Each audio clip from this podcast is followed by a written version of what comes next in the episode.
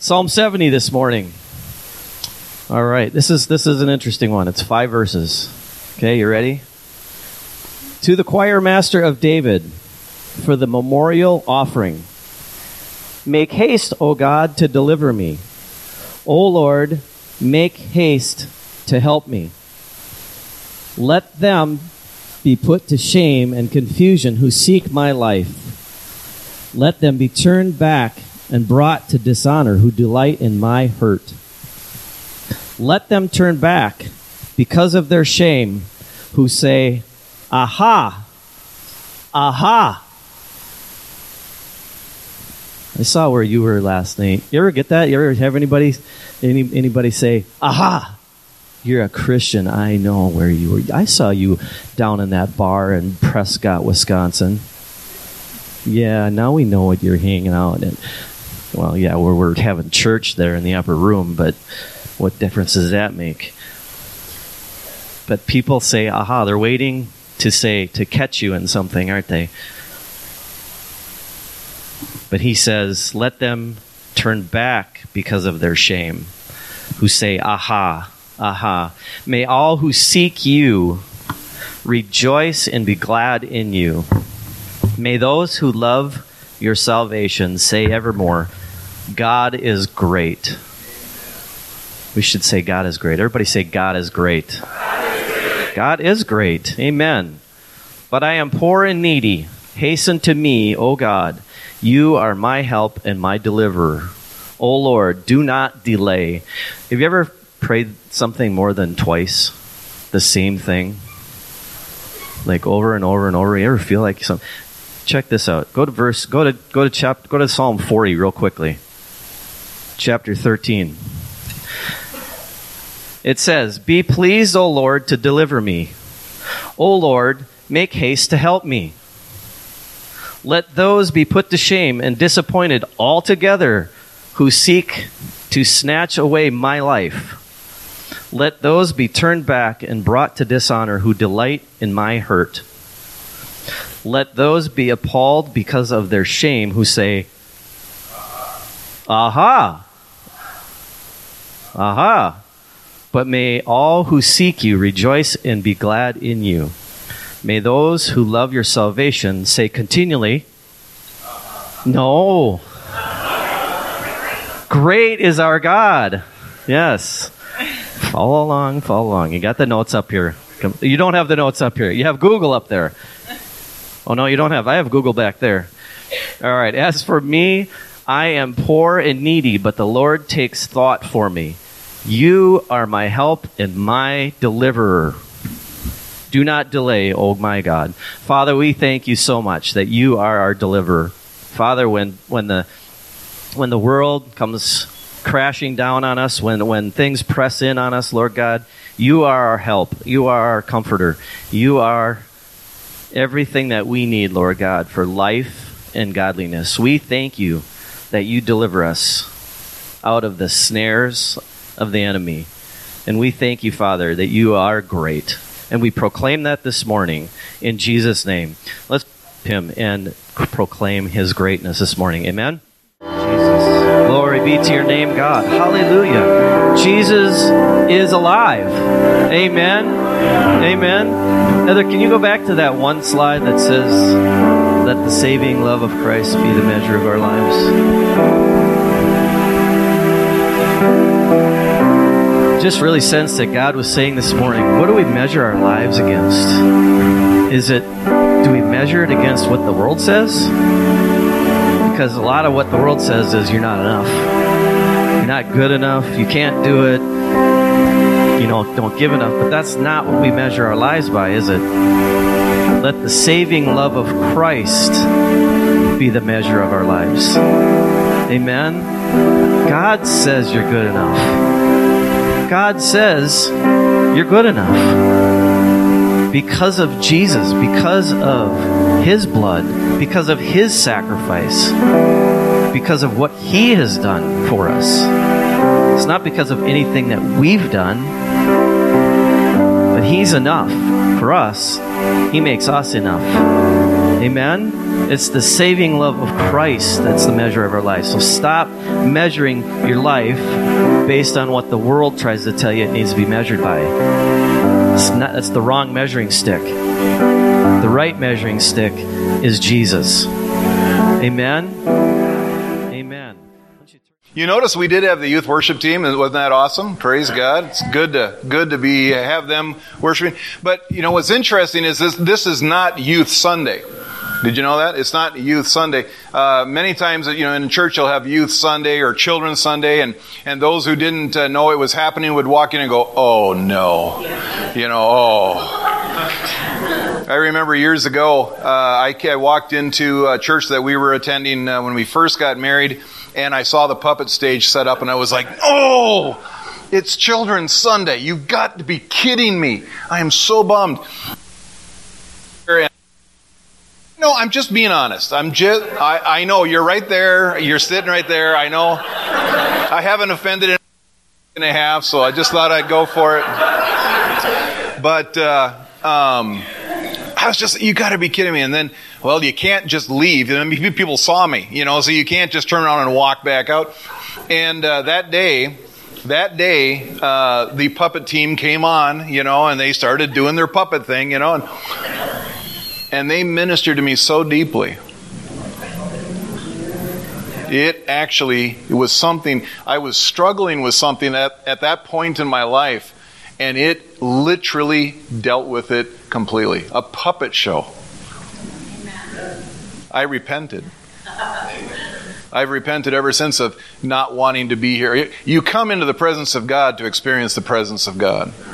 Whoever the vessel is that ministers. It doesn't matter. So at the beginning of the year, uh, during the week devoted to God, the Holy Spirit spoke to me and said uh, that uh, once that we're I'm supposed to have other people minister, and each month we've had somebody uh, ministering and and uh, leading the service and so on. And this month you're going to be very very blessed because you actually get two there's going to be two in one service. And like I said, it's not youth service. This is service. This is, this is the church. And uh, Kairos Logan and, and uh, Solomon Blanchard are going to be ministering to us this morning. And uh, it's not the youth leading the service. This is, this is the church leading the service. I mean, you want, you want the person who's anointed at the moment to minister. Amen? So let's give uh, Kairos Logan a big, well, warm welcome.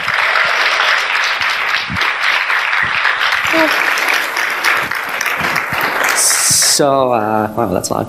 Um, hi, everybody. Um, I'm here. So, uh, here's a brief note on why I'm speaking. Pastor John mentioned it a little bit, but uh, you may remember a little while back that uh, William uh, Neen got up here and shared uh, like a month ago, I think. And uh, so we were talking out in the foyer along with Solomon, and uh, Pastor John walks up to us and he congratulates Willie on uh, speaking in front of the church. So, and then he turns to us, and I'm assuming that at this point he's going to ask us whether or not we had anything and if we should have shared anything or something. And then he asks us if we would preach in August. So, yeah, um, we agreed, and a little bit after that, the realization of what I had agreed to hit me, and a good amount of panic. Um, but anyway, uh, I'm here. So, um, what I'll be doing, not I'm not going to be exactly preaching, um, so to speak, because that I don't know that word in particular, it, it terrifies me a little. Um, so I will be reflecting on a few things that God has been showing me uh, that I've been studying. So. Uh, recently I have been studying on what it means to be a slave of God. And I came about to studying this uh, like so. I've been taking the bus uh, every week, every morning to work um, because I don't have a car yet. Uh, but anyhow, uh, and during this time, it's about an hour long ride, so I typically read my Bible for at least a little bit. Uh, and one morning I decided to read 1 Timothy. And I came to Paul's greeting in 1 Timothy, so that'd be the first verse. And it goes as follows uh, Paul, an apostle of Jesus Christ, by the command of God our Savior and Jesus Christ our hope. Now, this confused me a little bit, slight, a little bit because uh, I had always thought that Paul typically started his letters with Paul, a slave or a bondservant or a servant of Christ. And so I did a quick study, on, or quick search, my apologies, on the words slave and servant. And uh, it turns out that Paul only actually uses these in Romans and Titus, so I was mistaken. But uh, some of the other verses that popped up uh, inspired this study. So during this study, I came to a few conclusions about the uh, about slavery, the idea of spiritual slavery. And the first conclusion I came to is it's an extremely important concept, uh, both for the believer and unbeliever alike. Now, regarding the believer specifically, uh, in Jesus says in Matthew 20, 27, uh, and also Mark 10, 44, uh, that whoever, whomever would be great among you must be your servant, and whomever would be first among you must be your slave. Even as the Son of Man came not to be served, but to serve, and to give his life as a ransom for many. Uh, well, this says a lot on its own. It became even more interesting to me when I paired it with other verses. Um, one of these verses was Matthew 25, 33 through 36. And uh, in this, this is the uh, part where Jesus is talking about the sheep and the goats at the uh, at the final judgment day, and he makes a very interesting statement in verse 40, and it goes like this And the king will answer them, Truly I say to you, as you did to one of the least of my brothers, you did it to me. Now, this was interesting to me because it equates serving our brothers, uh, the fellow members of the church, to serving God. Uh, and also, it later in the passage, it uh, it shows that as being the differentiating factor between whether or not God knows us or not. Um, and just a quick disclaimer what I'm not saying is that salvation comes by any sort of works or service. That would be the law or religion. Um, we are called to have a relationship with Jesus Christ, and that's the only way we can be saved. And uh, that will automatically cause works to come. But anyway, um, the next thing that I found is a fairly obvious point, and this is relating more to non believers. But uh, slavery is inescapable whether we like it or not. And Romans 15 through 19 reads, What then? Are we to sin because we are not under the law, but under grace? By no means. Do you not know that if you present yourselves to anyone as obedient slaves, you are slaves of the one whom you obey, either of sin, which leads to death, or of obedience, which leads to righteousness. But thanks be to God that you were once slaves of you who were once slaves of sin, have become obedient from the heart to the standard of the teaching to which you have committed, and having been set free from sin, have become slaves of righteousness. I am speaking in human terms because of your natural limitations. For just as you once presented your members as slaves to impurity and to lawlessness, leading to more lawlessness, so now present your members to slaves, leading to now, slaves uh, to righteousness, leading to sanctification. Now, this presents an either or scenario. There's really no alternative, but we do get to choose which master we serve. Uh, the next couple of verses uh, cause me to reflect on this, the impact that this has on unbelievers, as well as the unfortunate irony uh, that of the lies that they believe. Uh, the next two verses, 20 and 21, continue saying, For when you were slaves of sin, you were free in regards to righteousness. But what fruit were you getting at the time of those things of which are, you are now ashamed? For the end of those things is death. Atheists commonly say that they are free because there is no God. But this pas- while this passage acknowledges their alleged freedom, it also acknowledges the fact that they are still uh, slaves to sin and not really free at all. Uh, the sad irony is that the vast majority of Americans tend to believe themselves free and happy because of the lack of a God, but they're neither free or happy. Uh, I mean, depression is widespread, suicide rates are extremely high, and anger is rampant. I mean, you can just look at the political system and see that. Um, but, and honestly, this kind of makes sense. I mean, what purpose do human beings have if there is no God? I mean, it doesn't really matter if we take the life of another or our own life because we don't matter. But this, yeah. So the lack of a God means that they are subservient to their own desires. As seen today, those desires can bring about, at the very least, a meaningless life dedicated to the collection of material things, and at the worst, a life filled with violence, rape, murder, theft, war, and death. Personally, after taking the, having this thought, I found myself extremely grateful that I do have a God to serve that gives me a purpose beyond myself. Uh, now, the concept of slavery, to God or otherwise, seems to bother a good many people, and did for a while bother me as well, uh, to a great extent. And uh, I think that's because here in America, whenever the word slavery is mentioned, we tend to think of our own history, uh, the very cruel and brutal method of slavery that we had. We picture a harsh, cruel overseer who works his slaves quite literally to their death. And this is actually the reality with sin, but it's not what, uh, not what our reality is as serving God. Uh, something that I found interesting as I was reading is in Exodus 21, the Hebrew method of slavery is described. And uh, in this, a Hebrew slave was required to serve six years but was released on the seventh. At the time of the release, he was given a choice to continue to serve his master should he so desire.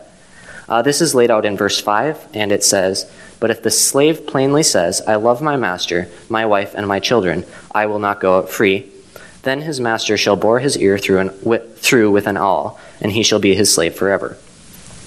I believe that this is the slavery that more closely resembles our slavery to God. Uh, and I found several parallels between this and our Christian walk.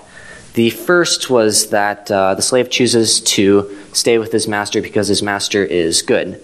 And this is very, very, quite literally what, why we serve God, because he's a good master. And yeah, that, that just struck me as interesting. I mean, if the human if a human master is capable of being so good to his servant that he would want to stay with him forever, even after he's released, then our God must be so much better.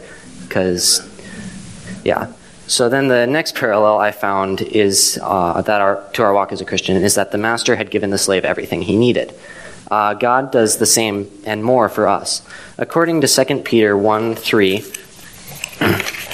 his divine power has bestowed on us everything necessary for life and godliness through the rich knowledge of the one who called us by his own glory and excellence.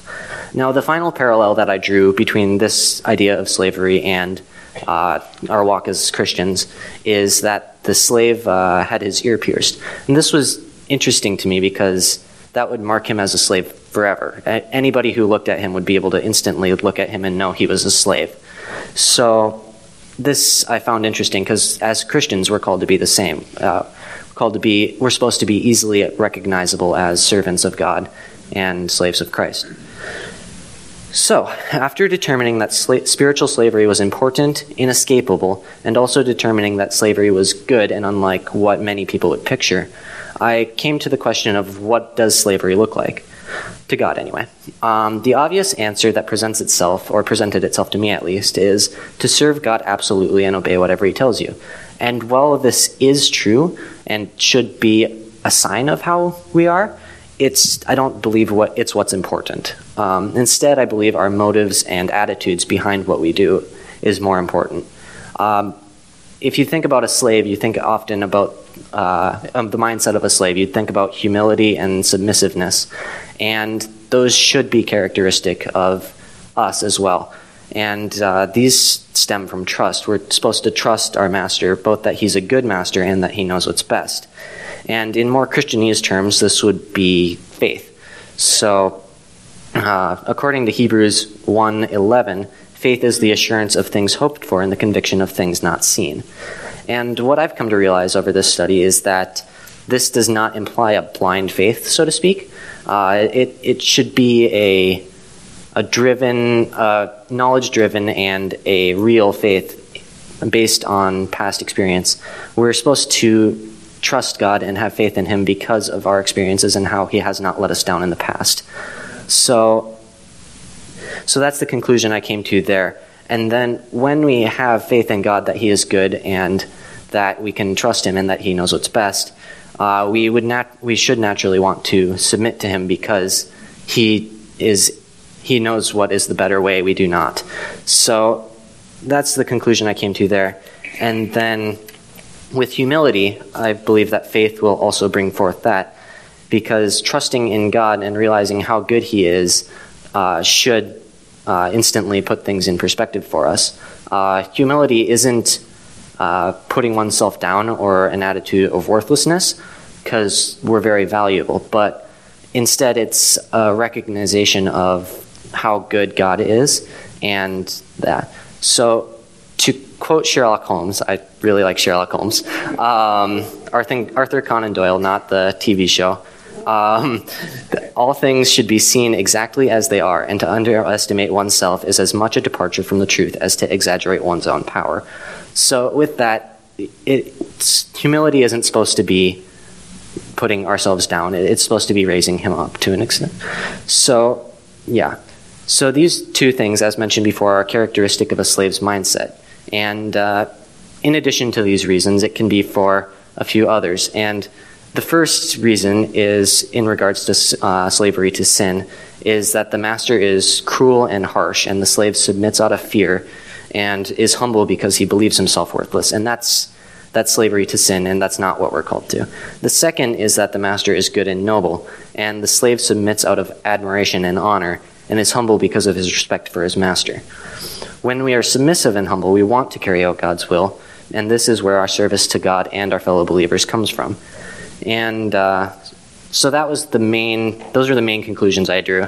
And as I was writing this up to present, I came, I had a few other thoughts. Um, so these are a little bit sorted, not really in any particular order.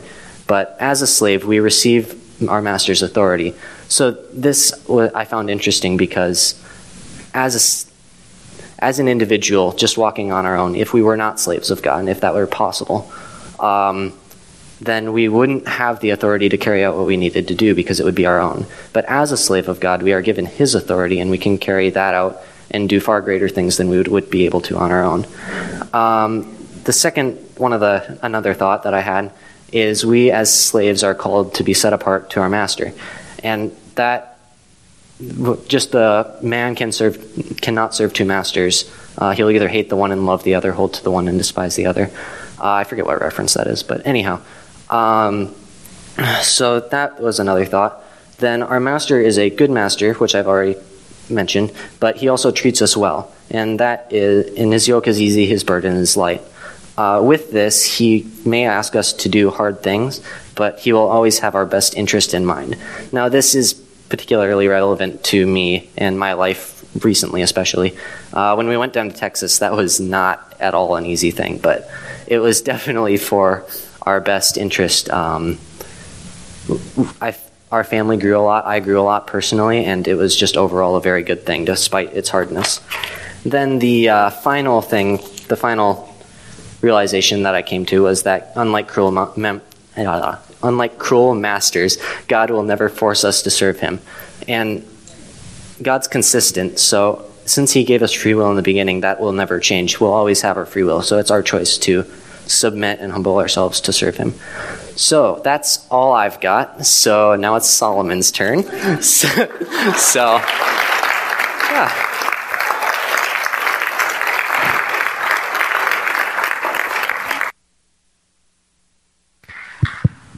Hi, I'm not I'm not Solomon, just so you know. but I, I do want to share just a little bit before you, you get going here. Um,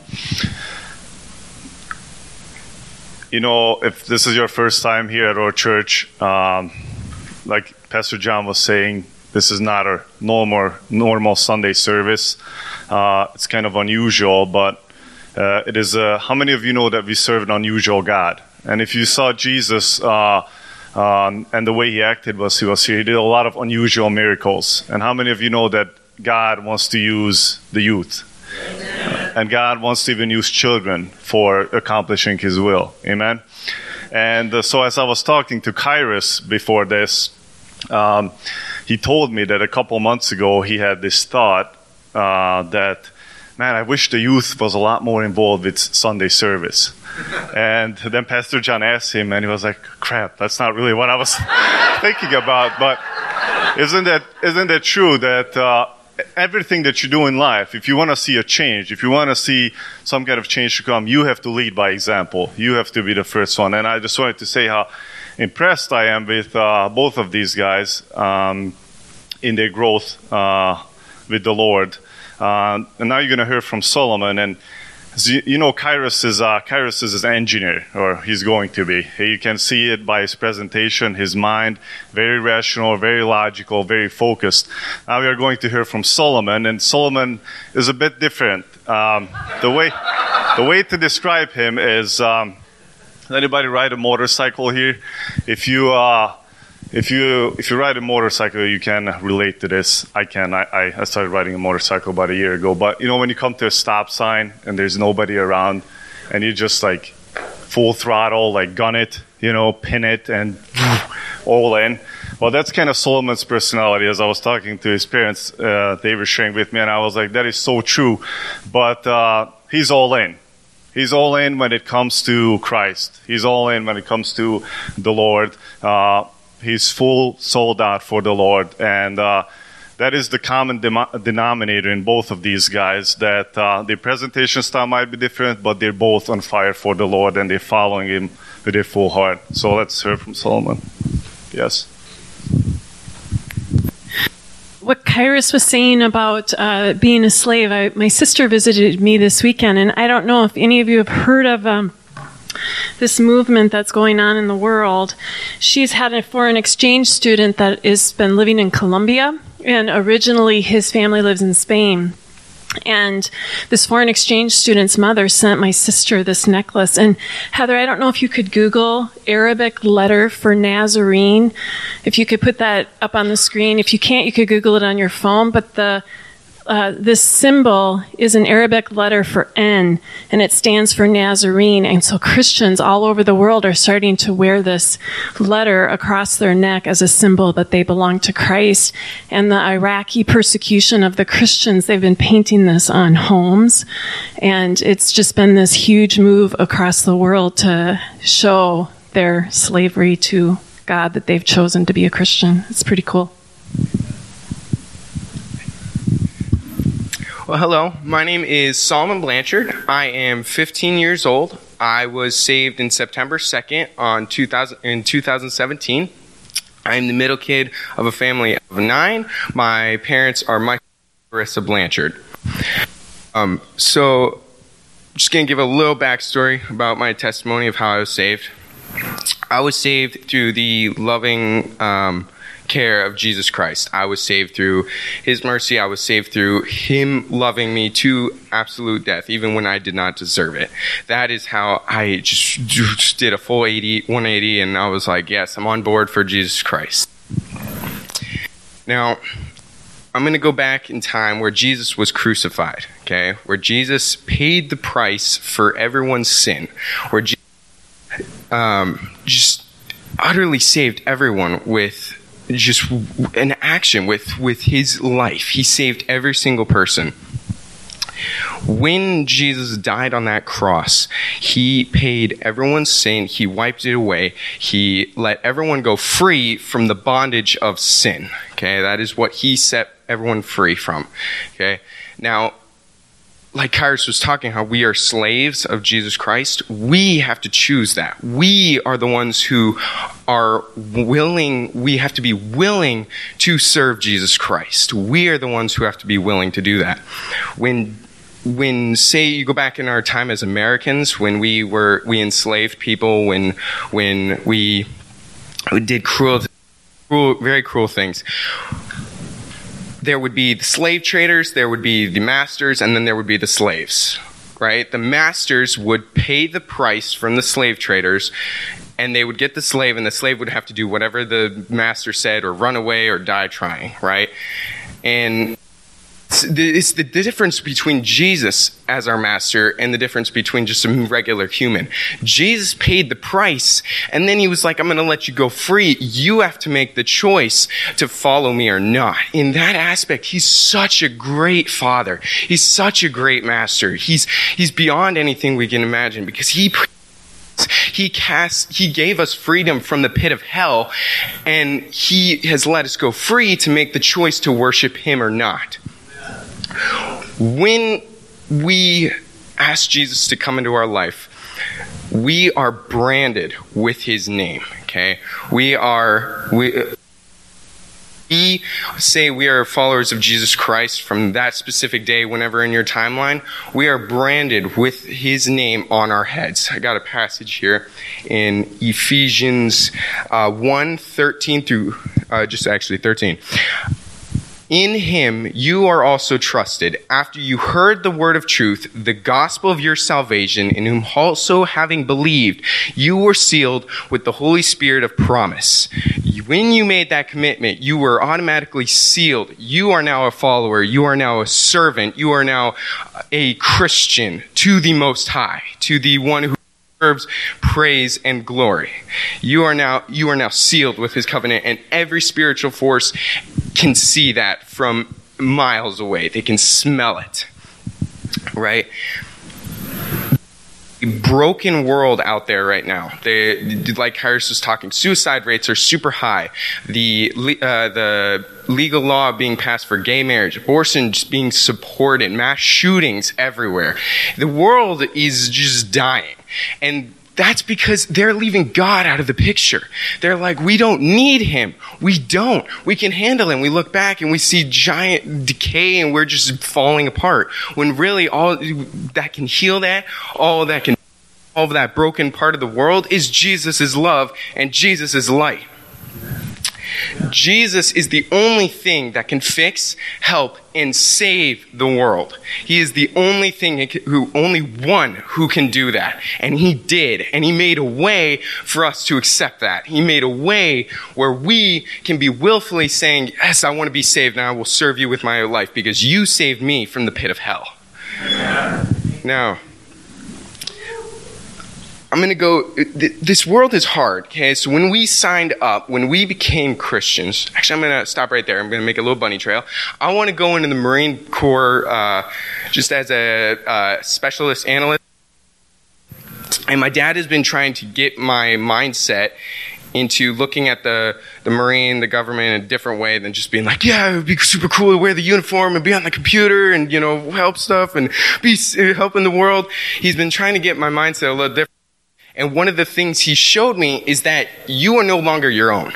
When you sign up and you, you know, sign your name on that dotted line and you complete boot camp and you are a graduated United States Marine, the government is now in control of every single thing, every single step, every single breath you make, and no matter what job you want. One of the was, uh, one of the he made was, uh, if you work at a fast other job, it's you can't leave if the job is garbage. You just have to you deal with it. You have to go through whatever they say. Now, when you sign up for Jesus for Jesus Christ, he's giving you an option to serve him. He's giving you the option to go through the hard stuff in life, and you have to make that decision. We all have to make that decision in life. We have to step, even if it hurts, even if it's hard. And Jesus will say, Good job, my good and faithful servant at the end of the line. Jesus will be there and he will say, You did it right. I don't care about any of that sin. You did it right. You went through the hard stuff. You went through this broken world to serve me. You are my. He will say that if you fall one of the one of the things about being a Christian is you got to go in the darkest places. You've got to shine the light of Jesus Christ everywhere. That is our one mission: is to praise Jehovah, praise His holy name, because only He and He is. So I, I got a really good passage that's helped me whenever I'm like in a dark time. Isaiah 40, verse 28 through 31.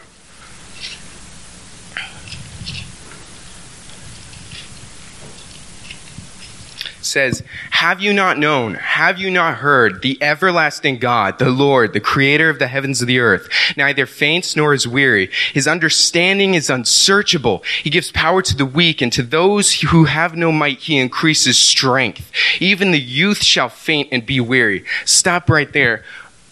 As I've noticed from me being a dude and being 15 years old, I have a lot of energy that I, I need to get rid of. And, um,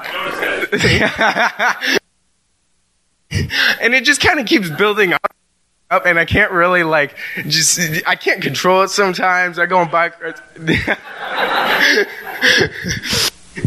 But it says here, even the youth shall faint and be weary through this time, and the young men shall utterly fall. But those who wait on the Lord shall renew their strength. They shall mount up with wings like eagles, and they shall run and not be weary. They shall walk and not faint.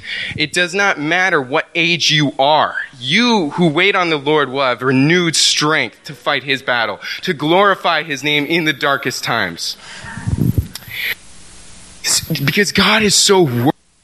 He is absolutely just worthy of every praise we can muster up, and He's worth everything more.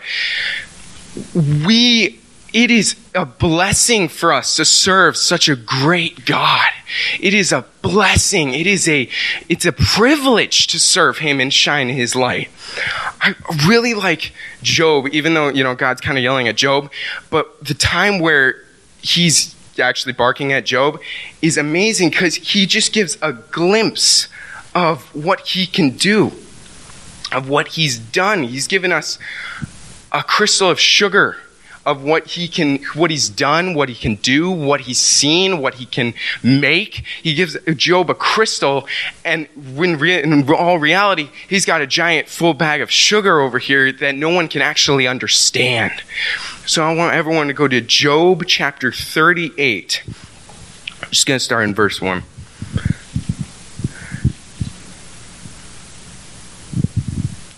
when the lord answered job out of the whirlwind and said who is this who darkens counsel by the words without knowledge? Now prepare yourself like a man. I will question you and you shall answer me.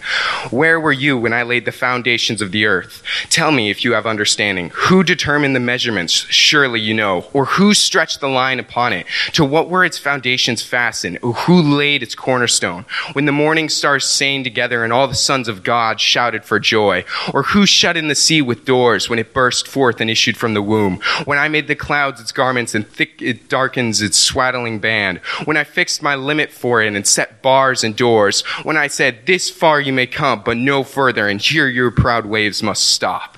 Like, even in those 10 verses, it just shows a glimpse of what he did, what he can create, and how worthy he is. It's, it's amazing. And you just, it goes on for like 10 chapters of what he can do, how he, how he did it how he can control the uh, Leviathan, how he can pierce it with a thumb, how he can do anything he wants. And he chooses to send his son down later to save all of our hides from the pit of hell. And we all deserve it. Yet he was like, no, no, no, I created you. I love you with all my heart. So I'm going to send my son down and he's going to die for you. So you don't have to go there and you can have a one-on-one relationship with me because that's all I want. I want that relationship with you. I want that praise from you. I want you to love me, right? Instead of rejecting him. I don't want that. I, uh, I, he just wants all of our love and our praise to him and him alone. And you know the the awesome thing is is that when Jesus when Jesus rose up to heaven and he was like goodbye guys. Hope you have a good life and everything. No he didn't just say oh you guys. Good luck and have fun at life. You know I saved you from the hell but you know you should be good from now on. No he gave us gifts to fight the battle. He gave us wonderful gifts to help this broken world heal back together First of all, he's given us the church, the church of God, the true representatives of Jesus Christ. He's given a multitude of people come all together with each a different gift from Jesus. You know, we can help each other each other through the hard times. We can help use our gifts to help that person get higher and higher and higher where they are just shining in the light of Christ with every step they make. I'm going to go to 1 Corinthians 12, 27 through 28. And it says here, now you are the body of Christ and members individually, and God has appointed these in the church. First apostles, second prophets, third teachers, after that miracles, then gifts of healing, helps, administrations, varieties of tongues. Like he just starts listing off all the stuff you, we can do. We can just, we have each a gift and we can just perform it as boldly as we can and, and just be bold Because that is what he's calling us to do. He's calling each and every one of you in your special lives, in your special way that he has a plan for you. And he's calling all of us to be a bold standard, high standard that is praising his worthy name.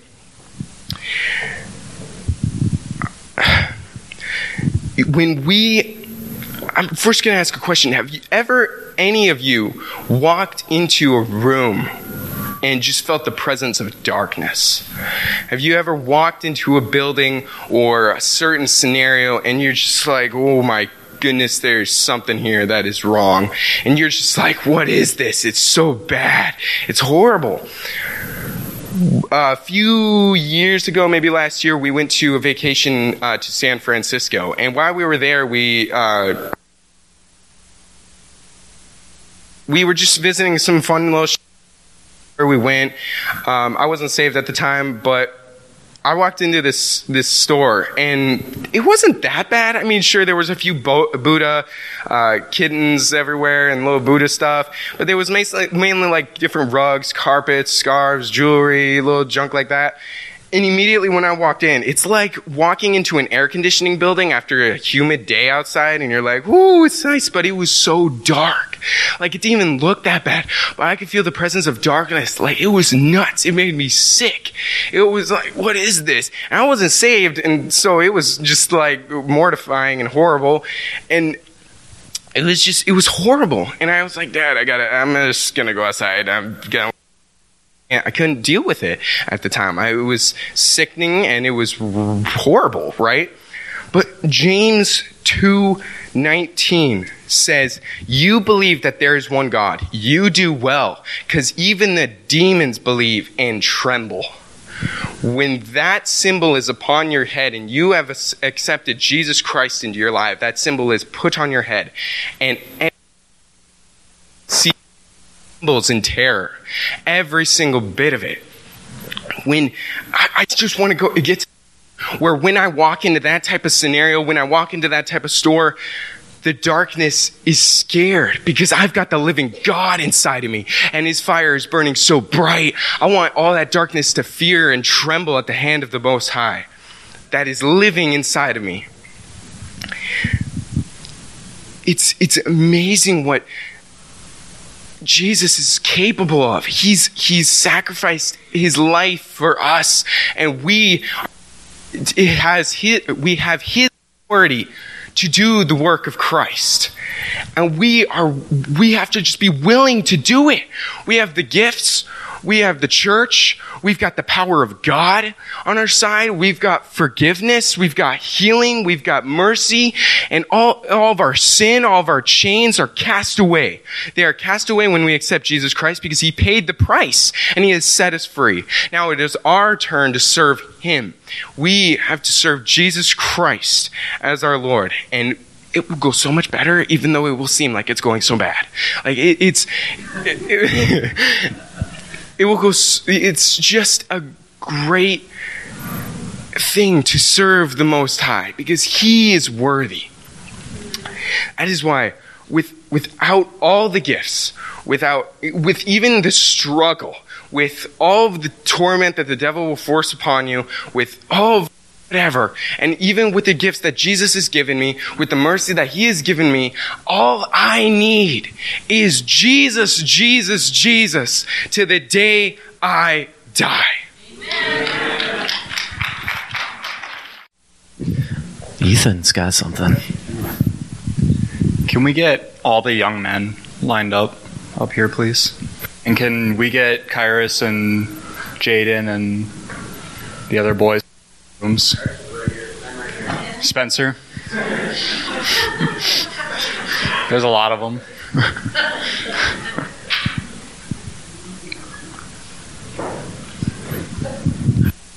so I just want to share one quick thing as they're doing this is um, Kyra shared with us, and it kind of ties into what these guys had talked about already this morning, but being marked, you know, as you know, as Christians and and what what we exhibit. Um, can I share the okay the the gate the gates of hell? So the perspective of the gates of hell shall not prevail, right? He sh- he shared a perspective with us that just kind of for me it was very profound. It blew me away. But he said, you know, gates kind of represent the last um, defense in a city, right? It's if you can get past the gates, you're inside and you can do plunder and you can do, you know, great damage to that city. And we often think of the gates of hell shall not prevail against us as if we're in the defensive, right? But the gates of hell are the defense of hell. So we should be on the offensive on the uh, toward the gates of hell. The gates of hell shall not prevail against our offensive.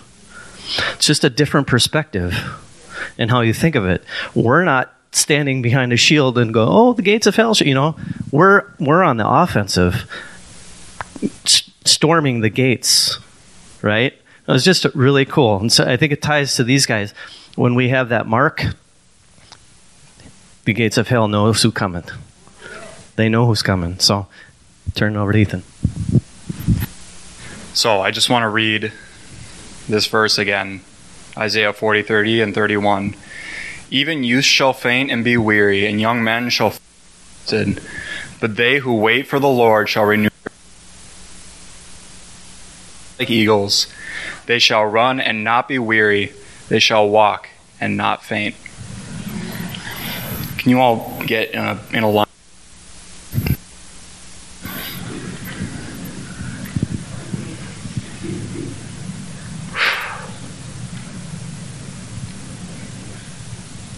Three years ago,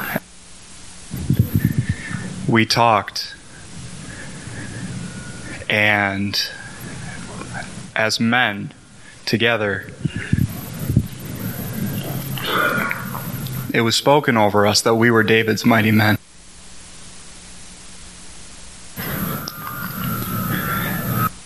There's a lot more of you now than there was. In fact, three years ago, from here over was the five of us. And look at how many more we have.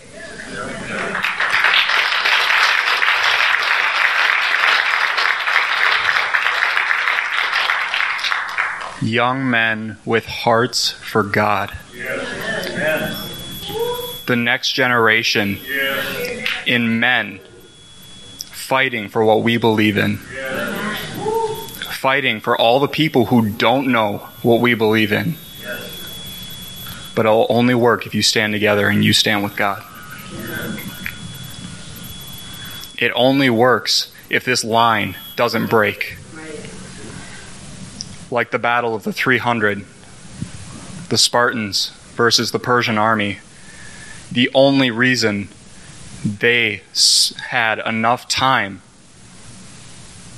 for their families, their women, their children, the rest of their people to get free of 10,000 Persian soldiers with a bloodlust was because of the 300 men that stood that day. None of them survived. But everything they stood for did. Because they stood, and that line did not fall. That line did not break. When the walls of darkness assailed them and they were outnumbered hundreds, they stood and did not fall.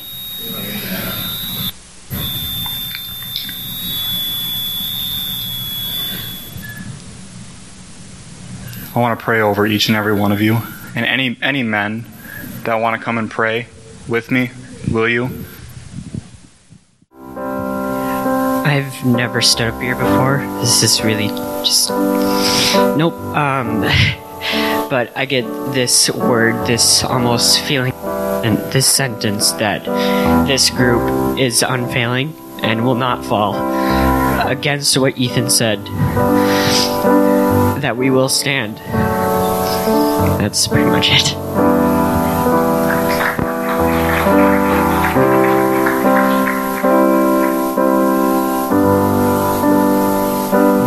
The Lord gave me one word for you, you boys, you gentlemen, and that's the word purity. To be pure in heart, pure in soul, and pure in body. Thank you, gentlemen, for what you said today and how you're standing for what you believe. And um, the thought that the Holy Spirit put in my heart is that I see a solution to where we're going to find our churches and who's going to lead them right here in front of us. Um, I don't think Pastor John has to worry about filling those churches and finding leaders. So thank you.